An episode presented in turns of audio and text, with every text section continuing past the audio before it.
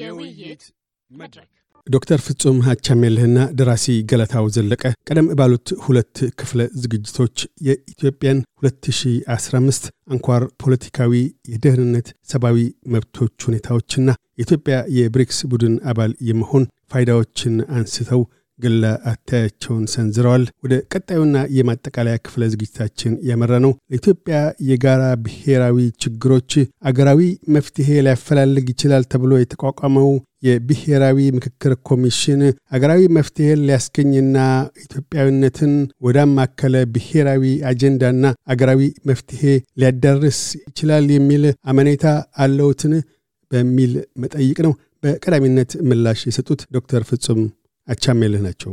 የለም መርዶ መናገሬ ያሳዘንም ግን የለም እንምልበት ምክንያት በእንደዛ አይነት ነገር ስለማናምን አይደለም። እኔ ማስተባውን እነግራለሁ። ኢትዮጵያ ውስጥ አሁን ይሄ የመድረክ ሊፈታው ከሚችለው ችግር በላይ ነው ይሆን። ኢትዮጵያ ውስጥ ዘርፍ እጅት እየተካሄደ ነው። ዘርፍ ይህ የምክክር ኮሚሽን ሊፈታው ከሚችለው ከአቅሙም ከችሎታውም ከመራረጡም በላይ ነው ኢትዮጵያ ውስጥ እየሆነ ያለው ነው። የእንደዚህ አይነት የፍትህ ሁኔታ ከኢትዮጵያ አቅም በላይ ስለሆነ የዛ ተጠያቂዎች ወደዛ ከሄዱ በኋላ ነው እንግዲህ ወደዚህኛው ወደ መድረክ ምን መጣው። ኢትዮጵያን በቀና አስተሳሰብ as a bona fide የራሳቸውን ችግር በራሳቸው በጠረጴዛ ዙሪያ ቢፈቱት በጣም የሚፈልግ ነገር ነው እንደማንኛውም ሀገር። ዛሬ ግን ያለንበት ሁኔታ እንደዛ አይደለም።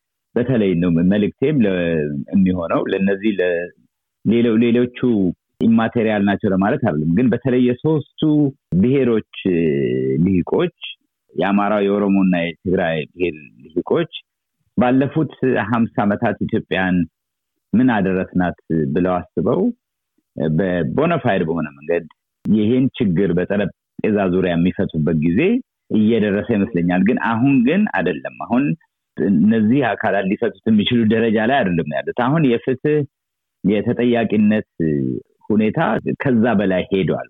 ብርጭቆ ላይ ውሃ ስትቀዳ ተርፎ እንደሚፈስ ብርጭቆ አልቻለም። ስለዚህ ይሄንን የመድረክ ያልከው ይሄንን ነገር ሊፈታ የሚችል አቅም የለውም። በምንም አይነት መንገድ ይሄን ችግር ሊፈቱት አይችሉም። አመራረጣቸውም ችሎታም የላቸውም።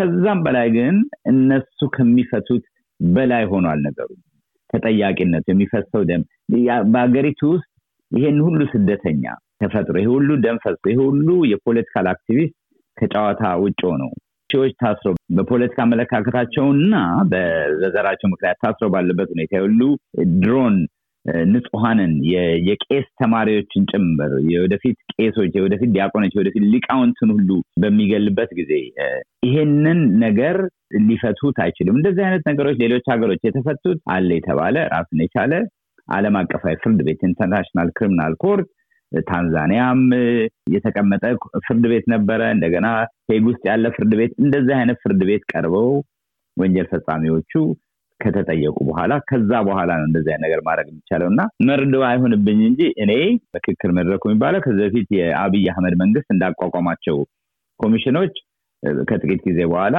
ወይ በራሱ በአብይ አህመድ ደብዛው እንዲጠፋ ይደረጋል ወይ ደግሞ የሚፈጠረው ሲቹዌሽን የሀገሪቱ ተጨባጭ ሁኔታ ይሄንን የተፈጠረው መድረክ ፍሬቢት ያደርጋል ብዬ አስባለሁ።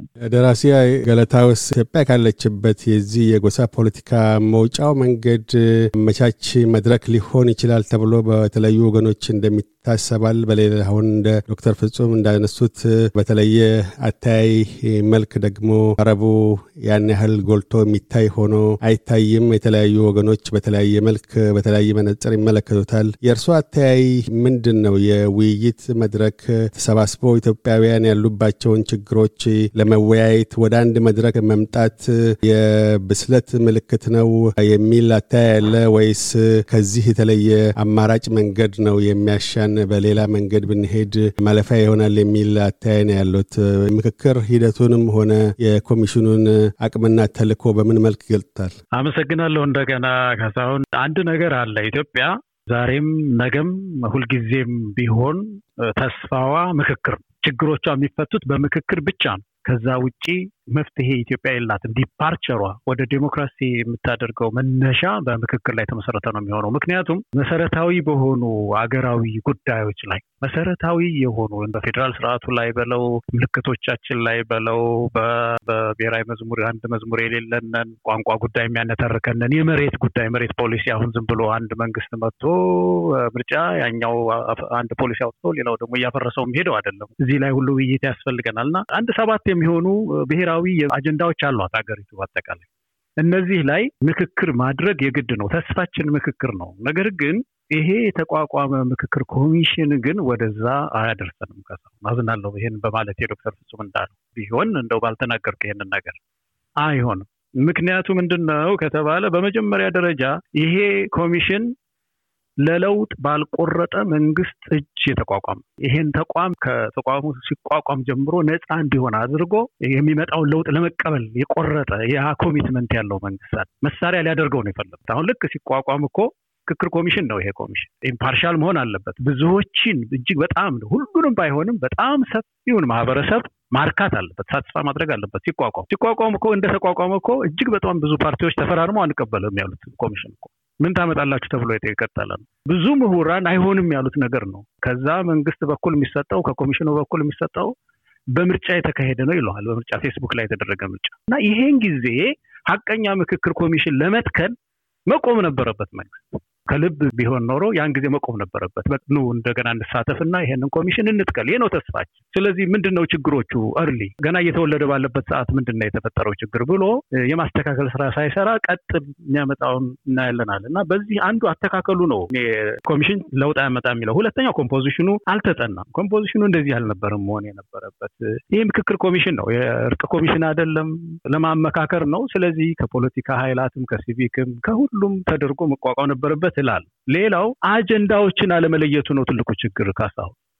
እስካሁን ድረስ እኮ ኮሚሽኑ አጀንዳዎችን አላቃቸው ነው የሚል እንደ ትልቅ ጥበብ ነው ደግሞ ይሄን የሚያዩት ትልቅ ዕውቀት በቃ እኛ አናቀውም ባተም አፕ ነው ከታች ጀምሮ የሚመጣ ነው አጀንዳው። ካርሶ አደሩ ነው አጀንዳ ይመጣል። አገሪቱ ማአት አጀንዳ ለያላት ምን አሁን ብሔራዊ ምክክር የሚያስፈልገን በነዛ ባሉ በፌደራል ስርዓቱ በመልክቶች በህገ መንግስቱ ጉዳዮች ላይ ነው። ይሄ የታወቀ ይሄንን አጀንዳ እየሸፋፈኑ ህዝቡን መጀመሪያ ያነጋገርን ነው ልየታ ላይ ነው ያለነው ማለቱ ራሱ ይሄ ፌክ ኮሚሽን እንደሆነ የሚያሳይ ነውና ሌላው አጋዥ ኃይሎች የሉትም። ተመልከተ የብሔራዊ የምክክር ኮሚሽን የሚባለው ፈረሰ፣ ማንነት ኮሚሽን የሚባለው ፈረሰ። ሲቋቋም እንዳይሆን ተደርጎ ነው። አሁን ደግሞ ሰላም የለም በምድሪቱ ውስጥ። እና ለምክክር እኮ መጀመሪያው ነገር የሚያስፈልገው ሰላም እኮ ነው። በስክነት እኮ ነው መሰራት ያለበት። ከሁሉም በላይ ኢትዮጵያ አንድ ብዙዎቻችንን የሚያስማማ ኦርጋናይዚንግ ፕሪንሲፕል ፕሮዲዩስ ለማድረግ በጣም መስከን ያስፈልጋል። እንደዚህ ከዚህ በፊት የተነሱ ያነሳናቸው እነዚህ ብሔር ብሔረሰብ ህዝብ አሁን ስንፈትሻቸው ምንም ማለት እንኳን እንዳልሆኑ ትምርቱን እንኳን ስናየው ባዶ የሆነ አይነት ነገር መትከል የለብንም። እንደገና ህገ መንግስቱን አሻሽል የተሻለ the best constitution ኢትዮጵያ ዲዘርቭ ታደርጋለች። ለዛ ደግሞ የተሻለ ሐሳብ ለማምጣት በጣም የሰከነ ጊዜ ያስፈልጋል። ሰላም ያስፈልጋል፣ መደማመጥ ያስፈልጋል። ያ ፕላትፎርም ያ ግራውንድ የለም ኢትዮጵያ ውስጥ። ስለዚህ እነዚህ ችግሮች ስናይ ይሄ ኮሚሽን አይደለም ለውጥ የሚያመጣው። ግን እንዳልኩት ኢትዮጵያ ሁሉ ጊዜም ቢሆን ተስፋ በምክክር ኮሚሽን ላይ ነው። ስለዚህ እንደገና አዲስ ኮሚሽን በሽግግር ወቅት ተፈጥሮ አገሪቱ ወደዛ ውስጥ መግባት አለባት። ያነው ያለኝን የመረዳት በዚህ ላይ ከዛ ዶክተር ፍጹም አሁን የተነሱትን የ2015 እና ከዛም ውጪ ለዓመታት ተጠራቅመው ያሉ ኢትዮጵያ ዘርፈ ብዙ ችግሮች በምን መልክ እልባት ሊበጅላቸው ይገባል? በ2016 የርሶ ምክረ ሐሳብ ምንድነው? ምን መደረግ አለባቸው? ቅድሚያስ የሚሰጣቸው ሁለኛ ብሔራዊ አገራዊ ጉዳዮች ምንድናቸው? ቅድሚያ መጀመሪያ የሚሰጠው ብሔራዊ አገራዊ ጉዳይ በየቦታው የሚደረገውን የመንግስት የጦር ኃይል ዜጎች ላይ የሚፈጽመውን ግድያ፣ የኢኮኖሚ ውድመት መፍጠር፣ የስልጣን ማቆያ መሳሪያ እንዳልሆነ መገንዘብ ያስፈልጋል። ይሄንን የተገነዘበ መንግስት ከተቃዋሚዎቹ ጋር በሶስተኛ አካላት በኩል መደራደር አለበት። ከዛ ቀጥሎ መደረግ ያለበት ነገር ቀደም እንዳልኩት የኢትዮጵያ ፍርድ ስርዓትም ሆነ የኢትዮጵያ ባለፉት 30 ዓመታት የተገነባው መንግስት ስትራክቸር እነዚህን በደል የሰሩትን እንደዚህ አይነት የዘር ፍጅት ተጠያቂ የሆኑትን ሰዎች ወደ ፍትህ የማቅረብ አቅም የለውም። የዓለም አቀፉ ማህበረሰብ ይሄን ነገር ፍትህ የሚያገኝበት መንገድ መፈለግ አለበት። ለድርድር መቅረብ አለበት። ኦነግ ሸኔም ይሁን ከፋኖ ጋር ማለት ነው። ከዛ በኋላ ነው እንግዲህ ወደ ሶስተኛው መንገድ የምንሄደው። ይህ ኢትዮጵያን ለሁሉ ልቂት ምክንያት የሆነውን ህገ መንግስት ብየውን 28 ዓመት የሞላውን ህገ መንግስት ማሻሻል አለበት።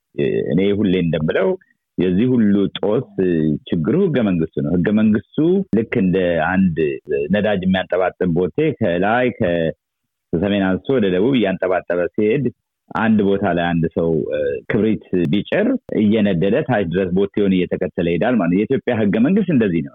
ከአንድ ቦቴ የሚንጠባጠብ ጋዝ ነው ሀገሪቱን እያቃጠላት ያለው ማለት ነውና ያንን የሚሻሻልበት ይሄ ህገ መንግስት እንዳለ ተቀዶ ተጥሎ አዲስ ህገ መንግስት የሚወጣበት መንገድ መፈለግ አለበት። ሌሎቹ ኢትዮጵያ ውስጥ ያሉት ኤትኒክ ግሩፖች አይደሉም ለዚህ ሁሉ ተጠያቂ ኢትዮጵያ እንደዚህ ትርመሰመስ ምክንያት የሆነው ይሄ ህገ መንግስት የፈጠረው ኤሊት አለ። እነዚህ በተለይ ሶስቱ ማለት ነው የሶስቱ ብሔር ሊቃኖች ይሄ ነገር በደንብ ማሰብና በጣም ቦናፋይድ በሆነ መንገድ የሀገሪቱን ዕጣ ፈንታ የሚወስኑ ጉዳዮች ላይ ቁጭ ብለው መነጋገር አለ። ሌሎችን እናግል ማለት አድርገን አንዳንዴ እውነቱን መናገር የሚያስፈልግ ይመስለኛልና ከዛ አንፃር እነዚህን ስራዎች ለሚቀጥለው 50 60 ዓመት እቺን ሀገር ፍትህና ርትዕ የተፈነባት እዛ ላይ ሰላም የተፈነባት ለማድረግ መስራት አለባቸው ብያምናለሁ። ግን ለኢትዮጵያ ቀና የሚያስቡ ኃይሎች እርዳታ በዚህ በኩል ያስፈልጋል። ኢትዮጵያን ብቻ ሊፈቱ ስለማይችሉ ማለት ነውና እነዚህ ነገሮች ነው የማስተው እንደ መፍትሄ ደረጃ። ደራሲ ገለታውስ በርሷ አታይ ኢትዮጵያ ውስጥ ተከስተው ያሉ ተራቀሙ ለአመታት ችግሮች መፍትሄ በምን መልኩ ሊበጅለት ይገባል የሚል አታያሉት በ2016 በአመቱ ውስጥ ቅድሚያ ተሰጥቷቸው ሊከወኑ እንደገናም ደግሞ ለሚቀጥሉት 10 መጪ አመታት ከወዲሁ ሊነደፉ የሚገቡ መፍትሄዎች ምን መሆን ይገባቸዋል ይላሉ። ለበ20 2016 ያሉት ስጋትና ተስፋዎችስ ምንድናቸው? የኢትዮጵያ ሁኔታ አሁን ያለችበት ቁመና ሳይወደድ በግድ የአብዮት ለውጥ ምዕራፍ ውስጥ ገብቷል። እንግዲህ ባለፉት አመታት መንግስትን የማረም እንቅስቃሴዎች በሁሉም የኢትዮጵያ ክፍል ነበር። የመለማመጥ የማረም ከዛ መረር እያለ መጣ። በመንግስት በኩል የማስተካከያ እርምጃዎች ሳይወሰዱ እየቀሩ ተቋማት እየተቋቋሙ እየፈረሱ ምንም አይነት የሰብአዊ መብት መሻሻል ባለማሳየት የኢኮኖሚው ችግር እየከፋም በመሄዱ የተነሳ ሽግግር የተውጣጣ ሽግግር ኢንክሉሲቭ የሆነ ሽግግር መንግስት ይቋቋም ራሱንም ብልጽግናንም የሚል አይነት ትግል ምዕራፍም ቀጥሎ ሰልፎች በየቦታው ቀጠሉ። ያም አልሆነ አሁን መንግስት ገፍቶ ህዝቡን ወደ አብዮት ወስዶታል። የአብዮት ትግል አሁን አማራ ክልል በጣም ጠንካራ የሆነ ከፍተኛ በጣም የተደራጀ የትጥቅ ትግል ውስጥ ገብቷል። በደቡብ ከፍተኛ ምሬት ነው ያለው ትግል ነው ያለው። ደቡብ አሁን ጉራጌ ውስጥ ከባድ ተቃውሞ አለ ዛሬ በየቦታው በጉጂ በቦረና በየቦታው ነው ያለው። ኢትዮጵያ ትግል በአጠቃላይ ወደዚህ ወደ ሶስተኛው ምዕራፍ ውስጥ ገብቷል እና በመንግስት ላይ ተስፋ ቆርጧል እና የአብይ አህመድ አስተዳደር መውረድ አለበት እንዴ ድምዳሜ ላይ ደርሷል። ስለዚህ ይሄ ከሆነ እንዲህ አይነት የትግል ምዕራፍ ውስጥ ካለች እቺ ሀገር ወደፊት የሚመጡ ስጋቶችን ይሄ ተበጣጣሰ ትግል ሊያመጣው የሚችለውን ችግር በመረዳት ማድረግ ያለብን ትብብር ነው። ትግሎች መያያዝ መቻል አለባቸው። በአማራ በኩል ያለው ትግል፣ በደቡብ ያለው ትግል፣ በኦሮሚያ ያለው ትግል፣ ትግራይ ውስጥ ያለው ትግል መተባበርና እርስ በርስ መያያዝ አንድ አሊያንስ መፍጠር ሀገራዊ የትግል የሽግግር ጥያቄ የሚጠይቅ አንድ አምብሬላ ነገር አንድ መፍጠርና በዛ ስር ትግል ማድረግ ያስፈልጋል። ያ ነው። ሌላው ምሁራን ጥሩ ፍኖተ ካርታ ማዘጋጀት መቻል አለባቸው። አሁን ቲም ለማ ሲመጣ ወደ ስልጣን የመጀመሪያው አንድ ትልቁ ችግራችን የነበረው ዲፓርቸራችን አካባቢ ነበር። ይሄ መንግስት ፍኖተ ካርታ የለው ምንድነው ይዘጋጅ በፍጥነት ሲባል ይሄንን እንደ ጥበብ እንደው መደበቁ ጥሩ ነው እያሉ አንዳንድ ሰዎች ሁሉ ይወቅሱ ነበርና እንዳይኖረው ተደርጎ በኋላ ቆይቶ ከስንት ዓመት በኋላ መደመር ነው ብሎ አብይ ያንን በጽሁፍ ሆመት እንጂ በኢኮኖሚ ጉዳይ ላይ በፌደራል ስርዓቱ ላይ በጋቨርንመንት ስትራክቸሩ ላይ ምንም አይነት ፍኖተ ካርታ ሳይኖር አገርንም ያክል ለውጥንም ያክል ነገር መራለው ነው የተባለው። ስለዚህ ከዚህ ተምሮ ከዚሁ የኢትዮጵያን ሽግግር ኢንክሉሲቭ የሆነ ሽግግር ኖሮ የሽግግሩ ጊዜ ምን ቅርጽ መያዝ አለበት፣ የትራንዚሽን ሞዴላችን ምን መሆን አለበት የሚለው ላይ ምሁራን ፕሮዲዩስ ማድረግ ያለባቸው ይመስለኛል። አንዳንድ ዶክመንቶች መጨረሻ ላይ ኢትዮጵያውያን እጅ ለእጅ ተያይዘው አንድ የሽግግር መንግስት መገንባት አለብን ብዬ አምናለሁኝ። ከዛዎቻችን የዛሬው የውይይት መድረክ አጀንዳችን የ2015 ኢትዮጵያ አንኳር ጉዳዮች በምልሰታዊ ምልከታ ዳሰሳና ለ2016 አቅጣጫን ማመላከት ነበር። የውይይቱ ተሳታፊዎች ዶክተር ፍጹም አቻምየለህ የግል ጠበቃና የሰብአዊ መብቶች ተሟጋችና ደራሲ ገለታው ዘለቀ ናቸው። ስለ ውይይቱ እናመሰግናለን። በጣም እናመሰግናለን። እያደመጡ የነበረው የኤስቢኤስ አማርኛ ፕሮግራም ነበር። የፕሮግራሙን ቀጥታ ስርጭት ሰኞና አርብ ምሽቶች ያድምጡ። እንዲሁም ድረገጻችንን በመጎብኘት ኦን ዲማንድ እና በኤስቢኤስ ሞባይል አፕ ማድመጥ ይችላሉ። ድረገጻችንን sbs.com.au/amharican ይጎብኙ።